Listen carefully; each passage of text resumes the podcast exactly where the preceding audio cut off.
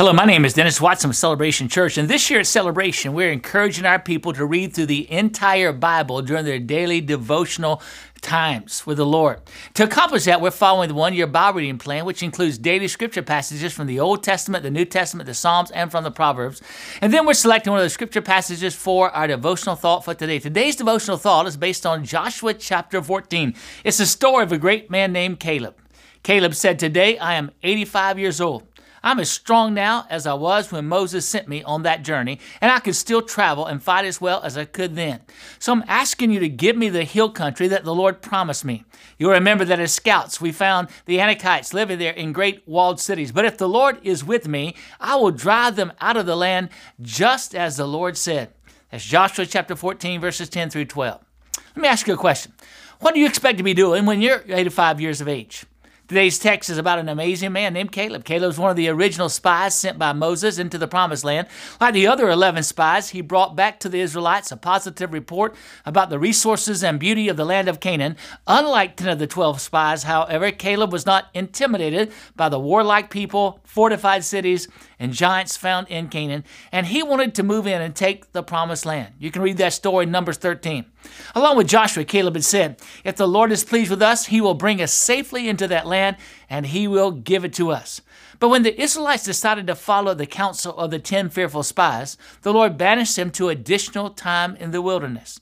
Now, Forty years later, the Israelites had crossed over into Canaan and were steadily overcoming the opposition and taking the land. And at age 85, Caleb was ready to claim the land that had been promised to him and to his family and followers long ago by Moses. There was only one problem, however. The area that Caleb desired for himself and his family was inhabited by the Anakites. The Anakites were descendants of Anak, the giant, and they were a very large, fearsome, and warlike tribe of people. They were the most feared group of people in all of Canaan. So here's my second question for you. What kind of giants have you had to overcome in your life to achieve your goals and your dreams? Now, we're all facing and fighting giants from time to time. Those giants are not necessarily of human flesh, but uh, giants of, op- uh, of opposition, giants that are obstacles that we encounter from time to time that stand between us and our goals and dreams in life. Sometimes we have to overcome the giant of adversity.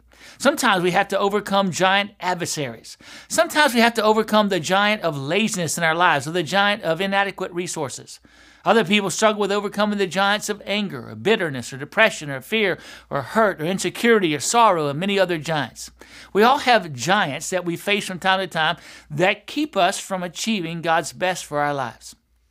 Caleb, well into his senior years, was still focused on tackling his giants, achieving his dreams and goals, and experiencing God's will for his life. He told Joshua, one, that he had followed the Lord completely throughout most of his life. Two, he had always remembered Moses' promise to him. And three, he was still strong spiritually, mentally, and physically. And number four, he still believed that the Lord would enable him to overcome the Anakites.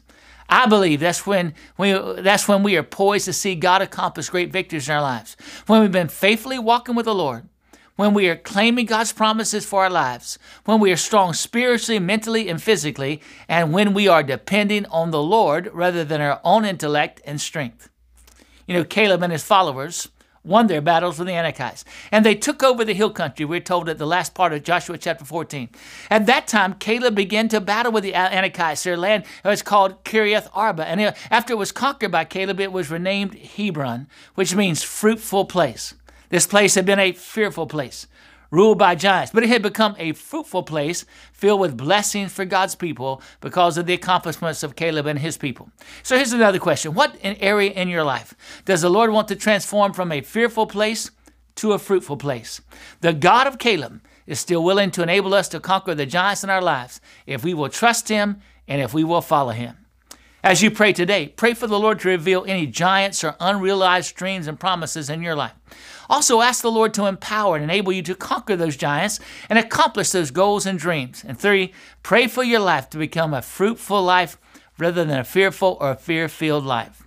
Thanks for joining us today. Please join us again tomorrow as we continue our journey through the Bible.